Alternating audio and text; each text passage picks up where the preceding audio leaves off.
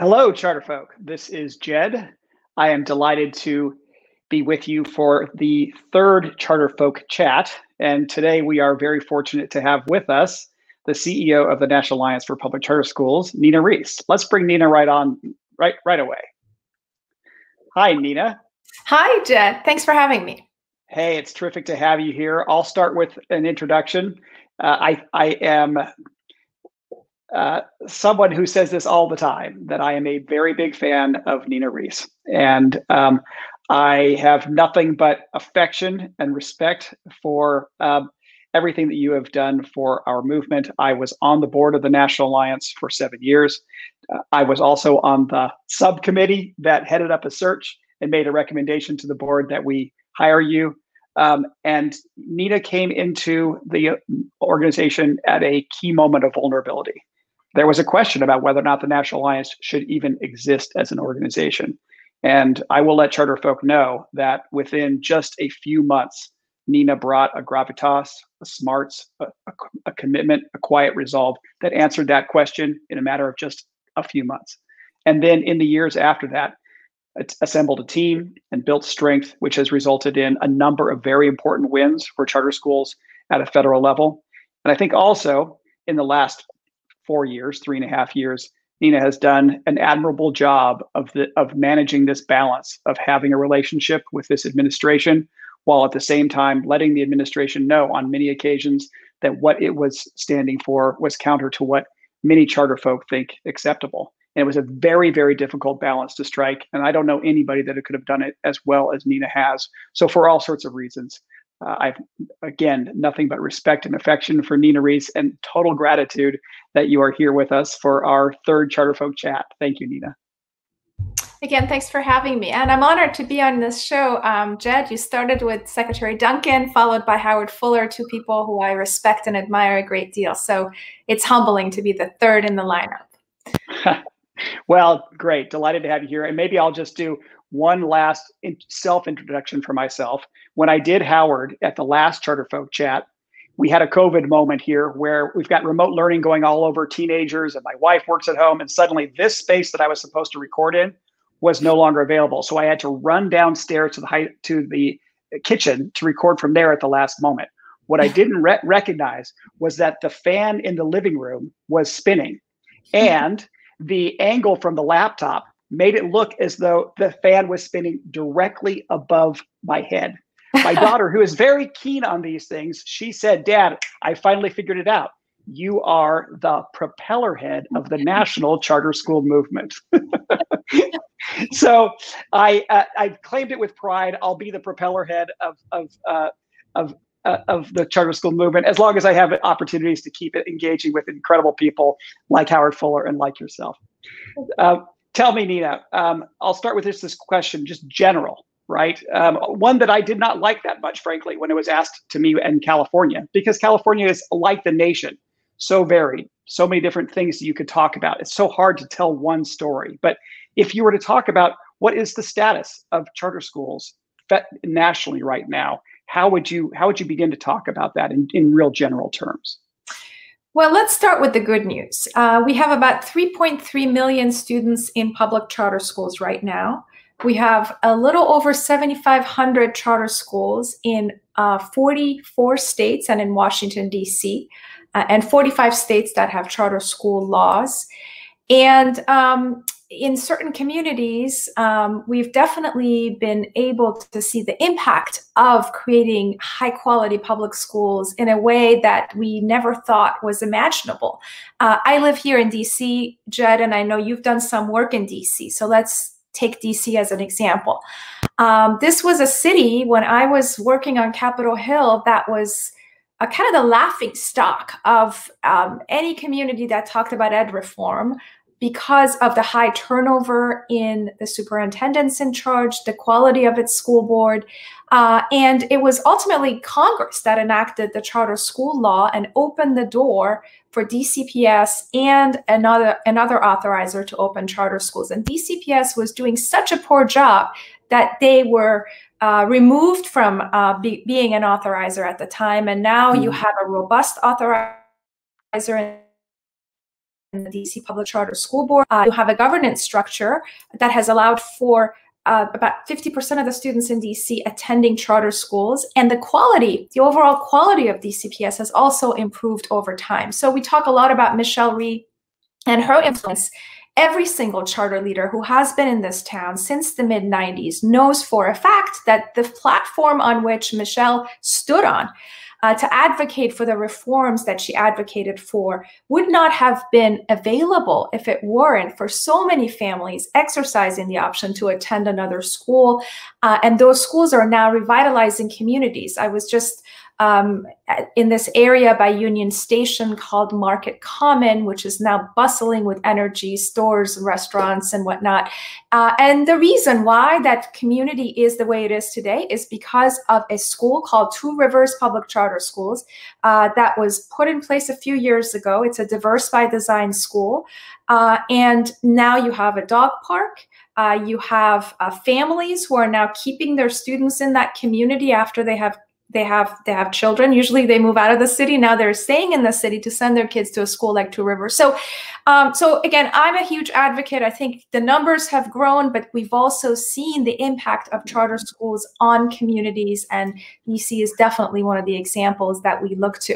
The other thing I also say is, after you know so many years of chartering, we now have a lot of students who are either going to college, who have graduated from college and are in the workforce.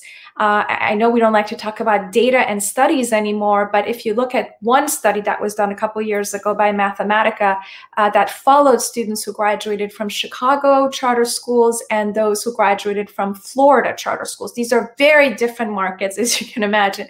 And they found that their earning potential went up Um, as a result of having attended a charter school. So we need to do more analysis of that. Ultimately, why the reason why most of us are doing this is because we want to make sure that the students attending our schools are on the pathway uh, to uh, you know, prosperity, whether it's uh, moving out of poverty, Uh, leading a, a fulfilling life, uh, and ultimately coming back to the communities um, where they were living to give back and revitalize those communities. So I think on the two metrics of community impact and long-term achievement, charters definitely have paved the way, and there's much more that we need to do to tell that story um, than we have in the past.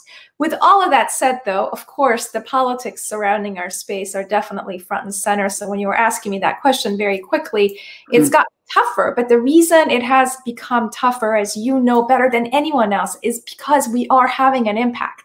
When chartering was first conceptualized, our opposition wasn't paying any attention to it. It was just a few innovative schools on the side. They started to notice when they noticed the achievement levels. They started to notice when they noticed so many families wanting to attend these charter schools. So the reason it's becoming tougher is because you're at that twenty-yard line of that football game. You need to have better defense. You need to be much more agile, nimble, and, and I mean, that's where you you have to put all your efforts to win the game at this point. And it pains me that people kind of see this as a weakness when, in fact, the reason why the opposition is striking back is because um, we've been able to take the ball all the way into the red zone. Mm-hmm. Yeah. Well, um, lots of tr- lots of patterns what, um, from my experience in other states that would reflect what you're talking about. Just a, an incredible amount of progress over twenty-five, thirty years, and yet a level of blowback unlike any that we've seen before, and probably a moment of truth arising for our movement to see whether or not we can push through this and maintain a level of momentum toward an, a le- a, a, an impact that is beyond anything that we've achieved before. It makes the, the work in front of us in the next five to ten years incredibly exciting, incredibly high stakes, but it's also one we have to take very seriously, because if it didn't go well, it could mean really bad things for just millions of, of kids and, and families who are already in charter schools, and potentially more who could be served down the road. So l- let me ask you this next question, which is really around some of the changes that have happened in twenty twenty. We've mm-hmm. had the reaction to the death of George Floyd and the elevation of issues related to racial equity, social justice, and we've seen those questions now posed to different parts of our society, to this criminal justice system, to the way we do policing, and to other areas too. But the questioning really hasn't come with the same vigor yet to our public education system. And what I wonder is, do you think that an evolution of the discussion about the need for racial justice and, and greater um, uh, equity is ultimately going to come to, to the, the, our discussion of public education? And do you see that as a positive thing or a negative thing for our movement? I, of course, see it as a positive thing, but I want to hear what your what your thoughts are on that. Uh, no, absolutely. It's a positive thing, but I am a little bit dismayed at the fact that it hasn't been discussed more. Um, and um, so it's two things going on. I, I think people don't think about education and the correlation between education and outcomes as much as they need to at times like this. Right now you have COVID, you have the racial tensions, you have politics. You also have in a lot of these communities a fiscal cliff that's about to hit um, our school districts and, and, and systems. So people are a little bit distracted, but if you think really hard about what it will take to really heal these racial wounds, a high quality education is at the center of it.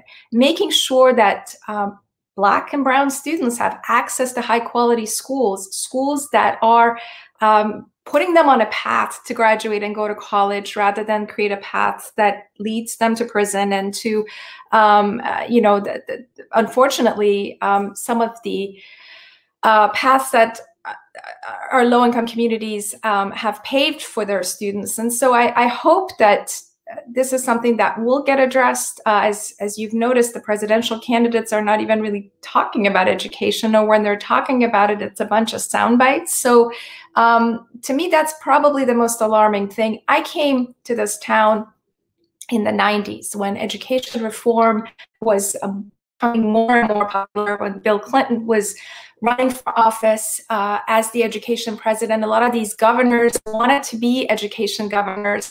And now when you look around the country, the word education governor doesn't come up as much as it should. Um, and it's unfortunate. I hope it's just a cyclical thing that will pass, uh, because if we really want to uh, kind of, you know, lean into this current moment and make the case for what it will take to revitalize the communities where these types of atrocities are taking place, a high quality education is at the heart of the solution, and it needs to be brought up much more in the context of every discussion that deals with eradicating poverty and eradicating ra- racism, in my opinion. This is one of the themes at Charter Folk, for sure. It's certainly one of the themes of my work at the California Charter School Association over that entire ten-year period, was trying to educate our as many people as we could, but even our own base, about how our public education system has been designed in a way that has inequity cooked into its very D N A. And I can't tell you how many times, even within C C S A, this incredible team that we had there, people were just on fire around issues around charter schools. But sometimes issues of social justice would arise and people would say, let's leave our base work on education to work on those other things because we don't have as much progress to be made where we are.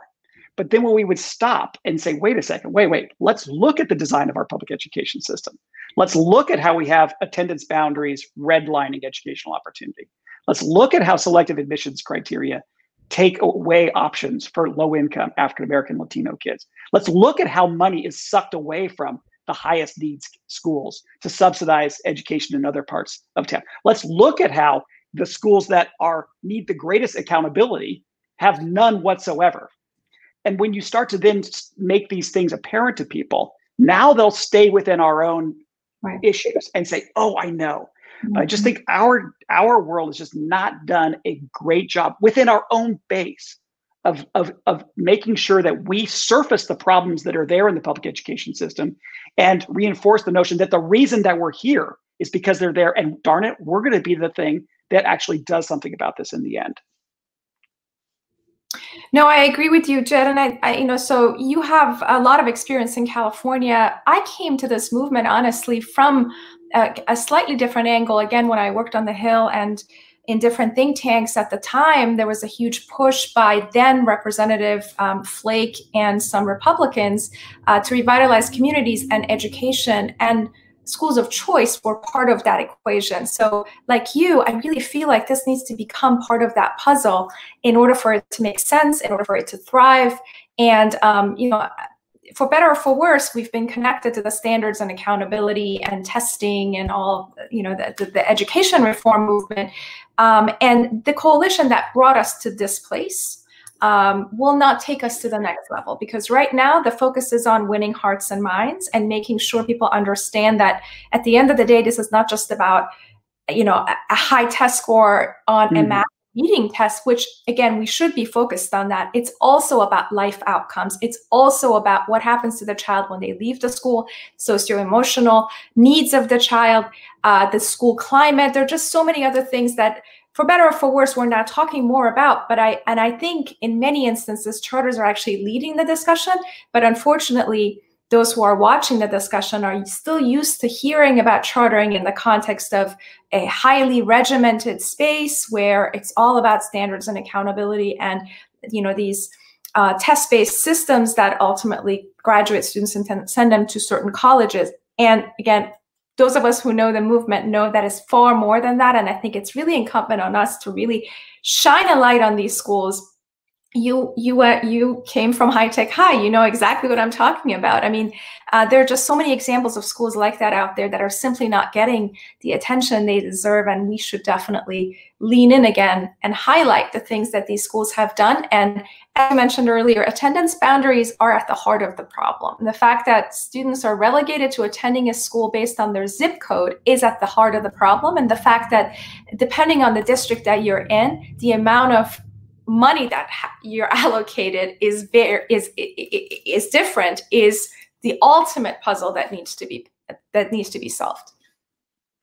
I want to keep going down this path because, really, frankly, the reason why I made Charter Folk is because I'm convinced that we're not advocating for the right things and we're not advocating for them in the right way, and it's set up to keep going. But I think we're skipping another topic, which just has to be talked about first, which is the COVID challenge, and how it's obviously a great tragedy and a setback for enti- the entire society. It's such a challenge for public education generally.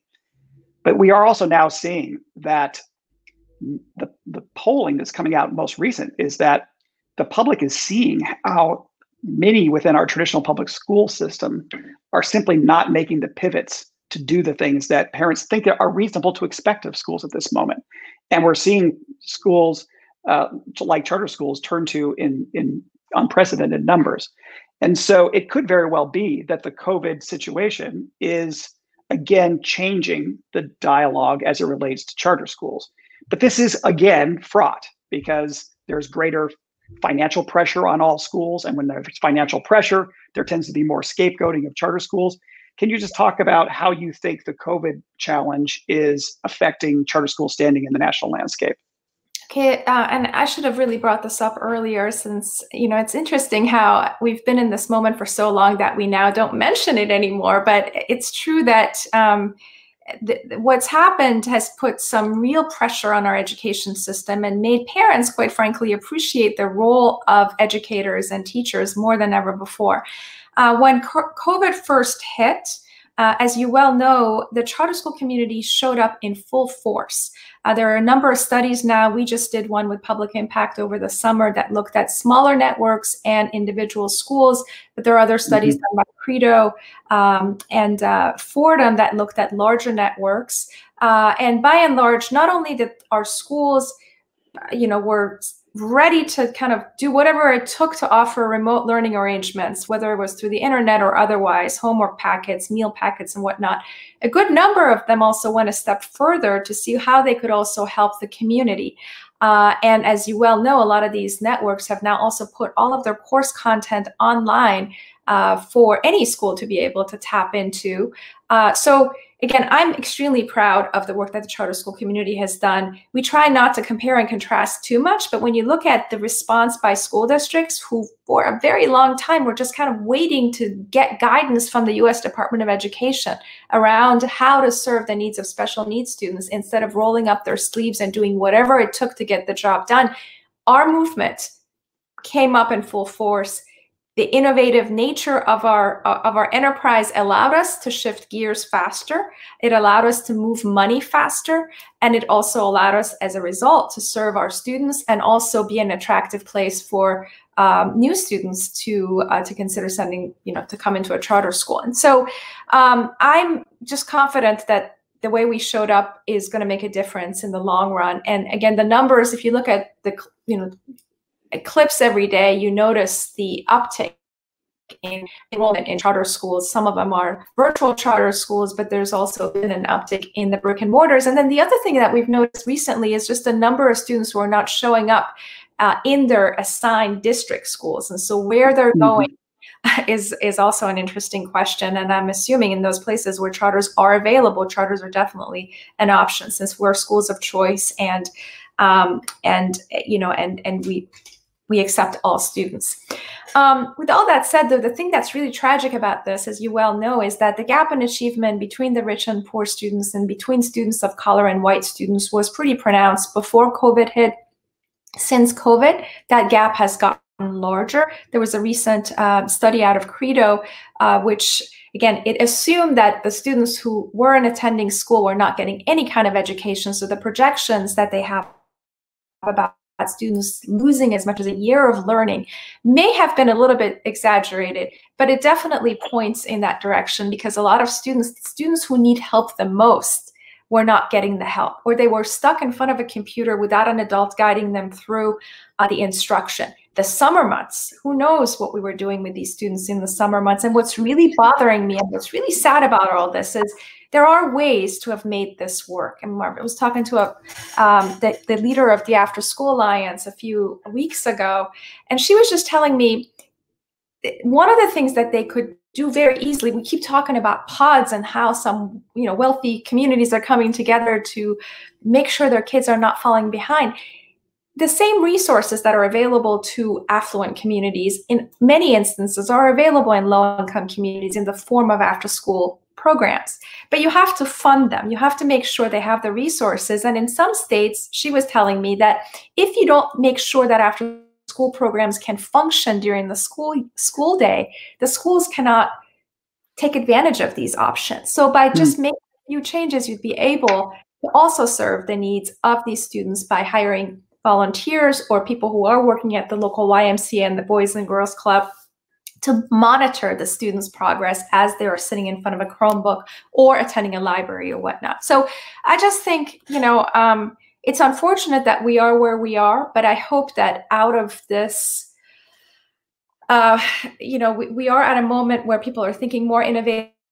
They're also really, quite frankly, valuing the importance of infrastructure as including not just the brick and mortar of a school, but also infrastructure including a Chromebook and laptop, internet connectivity. I think those are the things that uh, COVID has definitely, you know, brought to the forefront. And now for the first time, certainly at the federal level, you have bipartisan support uh, for things like internet connectivity and access to software, hardware, and whatnot. So those are all positive developments. But as you well know, Jed, our system of schooling is so resistant to change that I just want to see it. You know, I, I have to hope that some governor certainly will lean into this and make some fundamental changes to their schools that leverage what charters have done, transfer that knowledge to the larger system. You know, you see Miami-Dade has done a tremendous job because they already had a one-to-one device available to students. But so anyways, what I'm trying to say is I hope some governors will take advantage of this to make some fundamental changes. Uh, but I also, it remains to be seen how how much COVID will have a permanent impact in the delivery of our schooling and how much our community is mm-hmm. showing up to force that discussion. I think that what I see coming out of the COVID situation is one very comparable to what I've seen emerge over the last, say, five to ten years in charter schools more generally.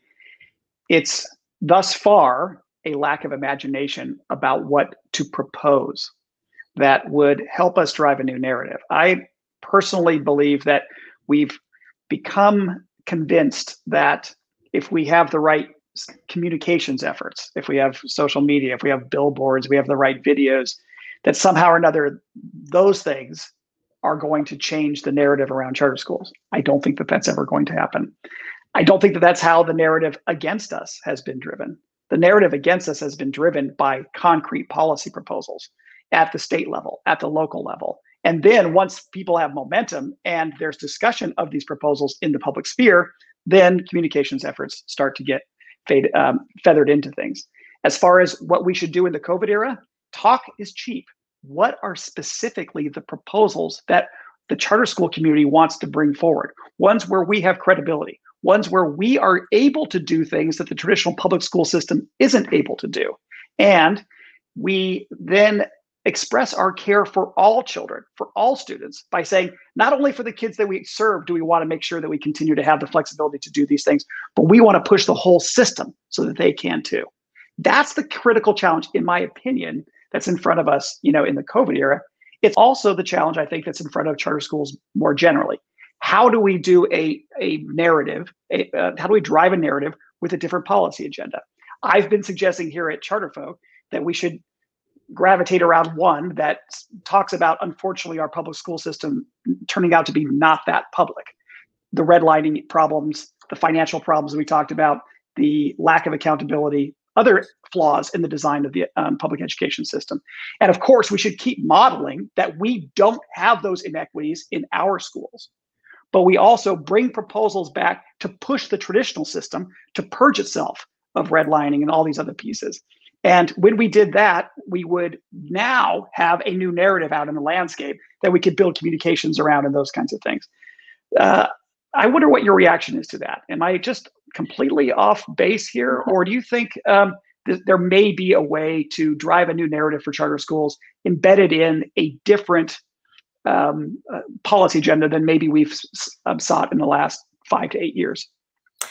Um, Jed, I agree with you that we need a new narrative, but if we come up with a new narrative and we don't have the distribution channels, um, the narrative is not going to gain traction. And I would argue that one of the key flaws in our equation is simply not having that infrastructure right now, uh, for two reasons. We're small. And second, quite frankly, a lot of our school leaders uh, are not interested in advocacy. They're used to someone else doing that work. And so in order for whatever narrative that we want to discuss to To, to, to generate momentum and for it to have authenticity, you actually do need everyone to say the same thing at the same time.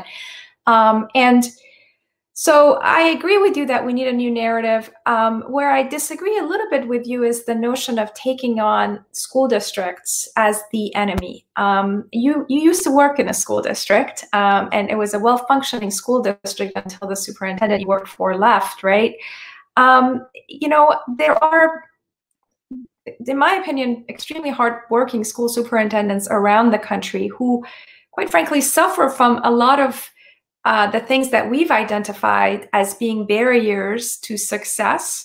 And their hands are tied because they're operating in a bureaucratic system uh, that doesn't allow them to make course corrections quickly. If you are a savvy superintendent like Duncan Kruzman was outside of Houston, you usually, if, if you stay there long enough, right? So again, uh, Senator Bennett used to be the superintendent of schools in Denver, another example. Right. If, right. You, if you are in these roles and you stay there long enough and you have school boards that are defending you and supporting you, mayors who are supporting you, a business community that's by your side, then good things can happen and the charter sector can work in tandem with the traditional system uh, to make great things happen.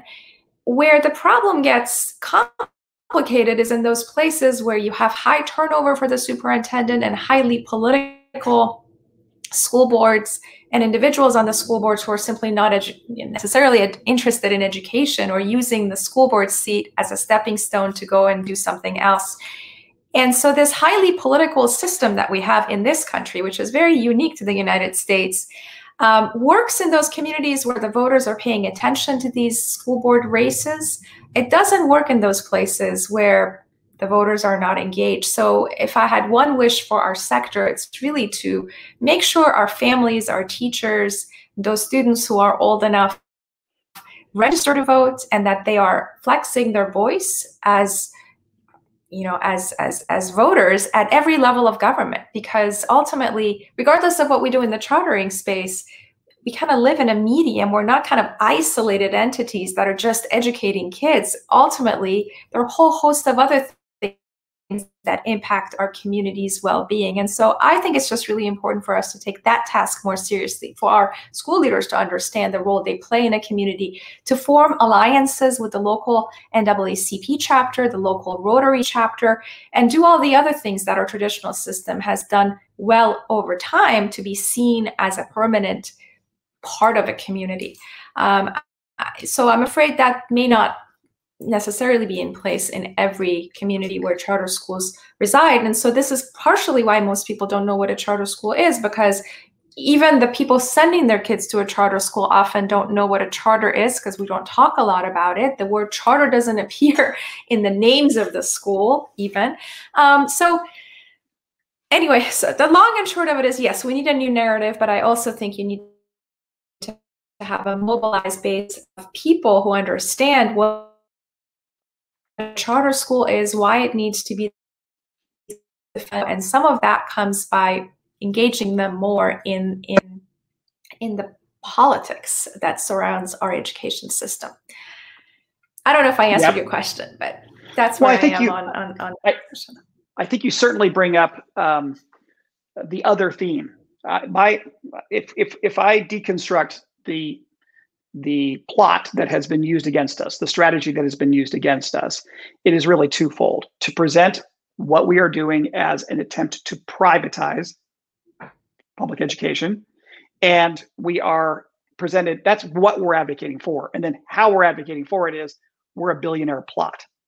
And uh, that strategy is something that the California Teachers Association, the N E A, and many other adversaries across the country came to after years and years of analysis and millions and millions of dollars of consulting and all of that. And my own sense is that unless we are able to push back on both of those things by saying that we are not about privatizing, we're actually about making our public school system, which has unfortunately turned out to be not that public, much more public. And how we're doing it is we genuinely are a movement. And we need these organizations that can amass Uh, the the great numbers of stakeholders that, that are now within the charter school movement to be working in a collective, unified way toward a goal we all find aspirational. So this comes to my next question for you, which is not the, a new question. Nina, you and I, been, please jump in. Your question, I mean, so our opposition is smart, and they, um, yeah, I learned this in the Ed, Ed in oh eight um, uh, discussions that the Broad Foundation at the time, they had hired a whole group of people to help make education uh, a national issue when Barack Obama was running for president. Um, so I was talking to one of the consultants for that effort recently, and I brought up this very question that that, that you're asking, or this uh, hypothesis that you're presenting. And his response was, this is true, but look, if it were in these talking points, they would have come up with something else. So you should not necessarily focus too much on what they are saying, but figure out what is it that you are for and forcefully push for that. Because, you know, unfortunately, we live at a time where facts don't matter as much as they used to. And so um, just the fact that they decided the word billionaires doesn't poll well doesn't, you know, mean anything. I mean, most of our schools don't have a big base of philanthropic support, as you well know.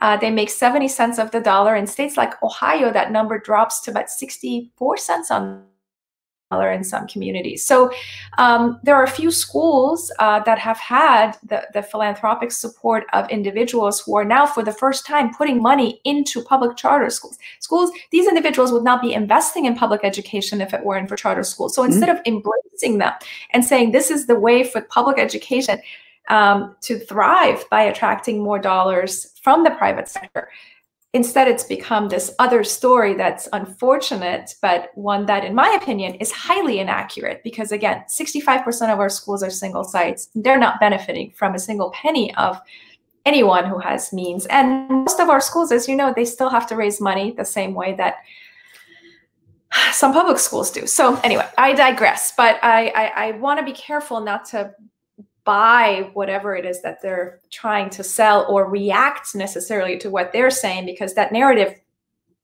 is going to shift based on what they perceive to be popular and not necessarily what's accurate. I totally agree with the colleague that you were interacting with that we must have a North Star and we must calibrate all of our efforts toward that. And that to some extent, our challenges in recent years is that we have been unable to identify what that North Star is that we are driving toward. My own sense is that we should make that North Star a public school system that is greatly more public. There is something about the, the notion of public education in our, in our society that puts it as something special that needs to be supported. And I don't think it's okay for us to say that uh, charter schools are public schools, because that is ex that's chosen, that, that that's working within their frame where they're uh, asserting that we're not. We should basically be saying, no, the traditional system is not public. We want something that's way more public, and we are already it. And we're pushing the rest of the system through, and then, and then we come up with specific proposals, whatever they are. Get rid of these attendance boundaries. Get rid of these selective admissions criteria. Make school districts approve their budgets down to the school level, like C M Os already have to do, so we can see wh where the money goes and whether or not money is getting to the kids for whom it's intended. Um, you want to have a discussion about who's financially transparent? My God, the idea that we're losing this argument. Like the people that operate the Los Angeles Unified School District, or where I used to work in San Diego, that they are able to claim the mantle of we are fiscally transparent, the most Byzantine, inscrutable bureaucracies you can find anywhere, and charter schools are somehow like not transparent. We, that's just bad advocacy. That's just doing it wrong. We've got to come up with proposals that highlight that we're doing things in ways that are far more transparent and responsible than the traditional system. And until we can get off are the defensive and start pushing for those things, yeah, I think our chances for changing the narrative are actually very low. So again, it depends on the, the audience you're trying to sway. I would argue a lot of the things you talk about are not necessarily going to sway public opinion as in a parent's opinion, because they're not sitting around thinking about transparency. Um, you know, they just want to send their children to a great school. But to the extent you're talking about swaying um, lawmaker opinion or Uh, certain groups that are opposed to us, then I think um, it's important to have these discussions and figure out exactly what will move them. And I'll just say, I mean, regardless of whether you're Black or brown or Republican or Democrat, what really gets people engaged in this discussion is the notion of finding a school that best fits the, their child's needs. Uh, and I know that, that that's not enough to change the narrative, but I think whatever we do needs to really hone in on the fact that that is ultimately, um, you, you want something that's going to resonate with as many people as possible. And a school that fits your needs, your unique needs, uh, is definitely going to have to be part of the narrative change, in my opinion. So now I'll return to a topic. You and I have talked about this over and over again. I'm a broken record on this. I said it for my entire seven years on the board of the National Alliance. You very patiently, you know, at that point I was like the crazy uncle, you know, in the in the living room, put him by the fireplace in his rocker. You know, now I'm the crazy uncle up in the attic, right? But I'm still saying the same thing, which is that in order for us to win, we must genuinely be, and we must be understood to be, a movement. And we need a few key organizations that are able to really be the stewards of that movement-ness. Uh, and it's my my personal opinion that the connective tissues that, like, you know, create authentic sharing of power and engagement and really bring people together are membership organizations. And that's why, you know, at, at a variety of levels, at city levels, at state levels, and at, at you know, the national level, my recommendation is that we should have these organizations very clearly be membership organizations. But thus far, the National Alliance has not become that. Um, and that has just been an ongoing discussion. And I just wonder, has your, what's your latest thinking about that? Jed, not important, you, you've got a tick on this issue and it really doesn't affect, you know, what our level of influence is? Or no, maybe things are evolving such that in terms of stitching together a long-term political and advocacy infrastructure, you know, having something with the National Alliance playing that key linchpin role does make sense at this moment. Mm-hmm. Just what, what are your latest thoughts on that? Um, so I have two quick answers. We are revising our strategic plan right now, and this is definitely a tactic under the larger plan that has come up for discussion.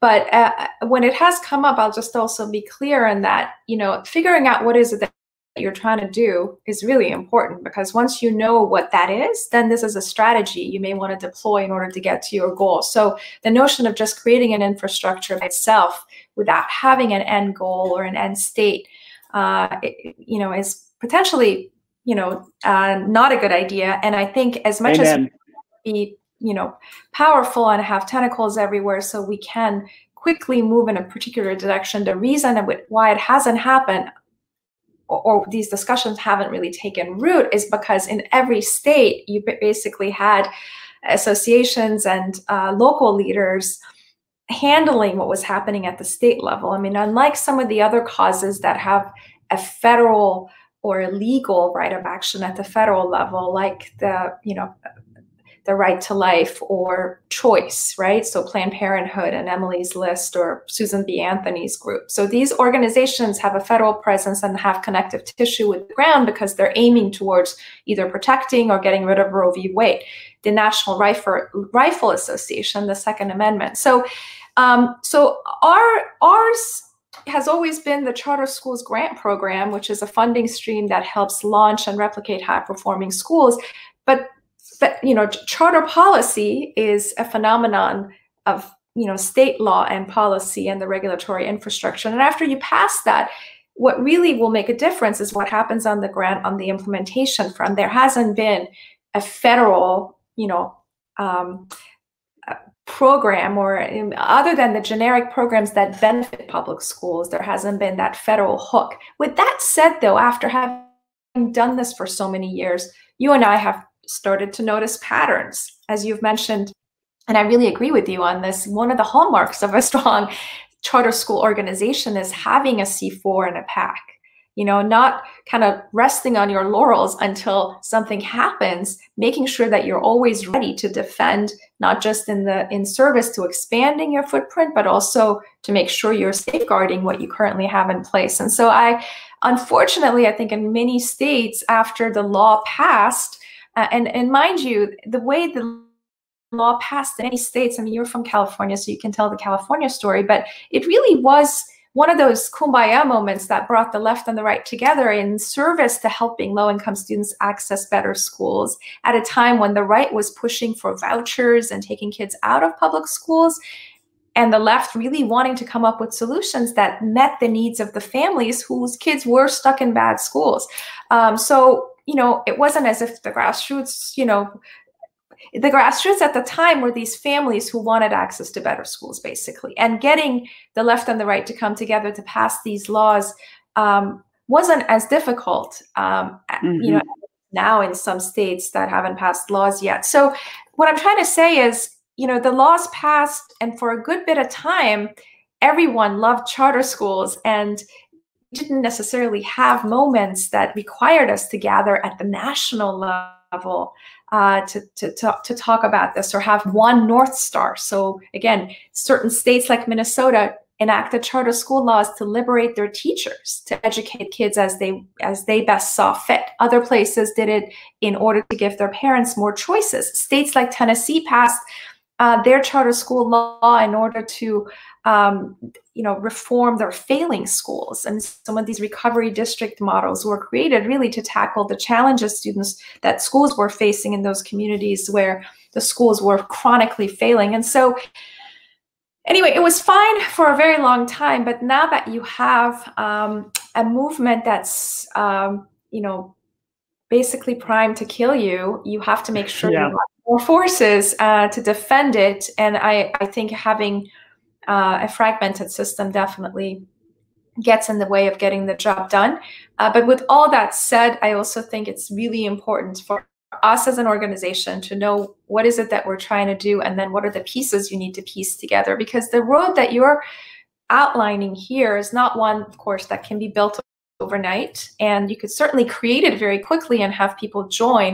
But at the end of the day, the thing that makes these relationships between the A F T and its members, or um, the Sierra Club and its members, all these other groups, the Humane Society and its members, the reason these relationships are sticky is because of a trade-off of what the national organization is doing for the state affiliate um, and whatnot. So it's making sure that the services you're offering are actually um, useful to the members is really important. And it can't just be funding. I mean, you know, fund, everyone needs more money, and certainly uh, raising funding is definitely at the core of our challenges in many places. But in terms of expertise, you need to be able to come up with a set of one-size-fits-all solutions that every member can tap into and use. Otherwise, it just becomes a, you know, you'd be better off just hiring some consultants to help you with certain tasks. We think, honestly, that there are three areas where, as a national organization, uh, we can have the greatest impact. Again, one of them is information sharing, which we've been doing over time, and a lot of our state leaders and state association partners benefit from. Just getting them together to talk to each other has been hugely beneficial. But I do think there are some platforms that can be created to better share data, uh, to learn about the best practices when it comes to social media campaigns and whatnot. We don't need to do these things as one-offs on our own. All the polling that's been done, every community does its own poll, and that's fine, but you can also aggregate a lot of these things. And when you talk about having one message, reiterating that message consistently, you definitely can centralize those. And some of it has already happened, but it's not trickling down as fast as possible.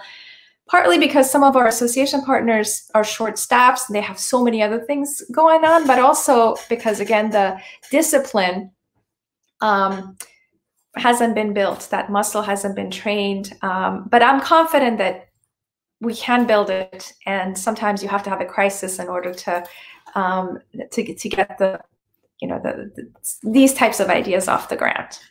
Right, right. Well, I see we're close to the end of our time together. I have a couple questions, but I'm gonna have to limit it to just one. Um, so, um, but uh, you know, again, just so much appreciate your time. Uh, let's see. Uh, this last question is grows out of what we've just been talking about, which is what is the way for us to best position ourselves? How do we run an agenda that resonates uh, best with the de- various audiences? And there is a group of communications firms and others that really recommend to us that, especially if we want to build support among Democrats, that we should not say anything at all that is negative about the traditional system. And uh, we should do everything that we can to avoid anything that seems us, them. And we should present ourselves as just a tool in the broader toolbox of public education. And we should basically be working really hard to try and get more money into the system uh, one way or another. Versus, frankly, what what I I think we should be trying to do, and I think several others do as well, which is that the the, the moral case for charter schools, the occupying of the moral high ground, as Senator Mary Landrieu calls it, must be done by the charter school movement. And there's no way for us to do that without highlighting that there are these problems within the traditional public school system, and we are addressing them with as much courage and urgency as we can. Can you just, in your in our remaining time, just share some thoughts about how Uh, where you are in the spectrum? And maybe it's a wrong way, a wrong way to think about it, putting them at different ends. Maybe there is a way to thread a needle and do both at the same time. I don't know. But I feel like uh, we have a lot of, of advocacy organizations that hear that information, oh, don't say anything negative, and then that leads them to go into a shell where they don't make the moral argument, and things actually get worse for us as we continue to get attacked by the other side. Um, I think we touched on this a little bit, Jed. I think, in my opinion, there's a way to do both depending on the audience that you're trying to address. In general, um, every poll that I've seen, every study that's been done demonstrates that the general public doesn't like it when you pit one sector against another. And this has actually been even more pronounced after COVID hit. People don't like winner, winners and losers in these instances. They want to see how you're helping everyone. And I do think that um, for better or for worse, the way our country is currently moving, uh, a lot of the discussions around equity, for instance, also uh, have made us think a little bit harder about what is it that we are doing in order to really seek an equitable education, not just for our kids, but also a system that serves all kids well. So whenever, again, depends on how you're going to have this discussion and who you're going to have the discussion with. Uh, but I am not a big fan of pitting one sector against another, but I do think you need to articulate what you're trying to do. And to the extent that that vision is one that's grander and better than what what we have, people are going to start to follow you in that direction, because no one likes this in industrial st- style education that our kids have been attending for so long. I mean, there's some nostalgic feelings of, oh, this is how I was educated. But I also think a lot of people, especially now that COVID has hit, are realizing that, you know, the way we've been doing this doesn't make sense. You don't have to have everyone in a classroom staring at a screen or a teacher for a finite amount of time. If a child is progressing faster, they should be able to move faster through the program and whatnot. So mm-hmm. what I'm trying to say is I think we need to really be clearer on the North Star and painting that image of what we're trying to achieve rather than to co- compare ourselves with the status quo um, in order for people to get excited about the cause. Again, this is a, a longer discussion that I'm glad to have with you. And I actually think we should pull in some of our school leaders to, to make this discussion a little bit more exciting, because there's so many examples of um, charters that are working very well with school districts. We just don't hear about it as much.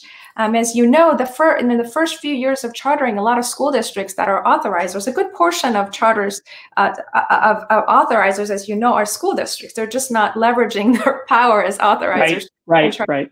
More. And so I just think there's something in that um, discussion that I don't want to lose by antagonizing people. But I also agree with you that if you're not creating a good versus evil story, if you're not telling the story in a compelling way, it's difficult to get the grassroots energized and mobilized, regardless of whether they are part of the charter school movement. Well, it's a discussion that will continue. And uh, what is great to know is that we will have you as, you know, a key anchor, and often, you know, the convener of the discussion. Uh, today it was my honor to, to convene it. Um, but just know, Nina, if there's anything I can be doing to help you or to help the Alliance or anything, you call on me anytime. And just know that I'm just very grateful to have had this hour with you and look forward to uh, to, to those future conversations that you're talking about. Thank you so much. Bye-bye, Nina. Bye.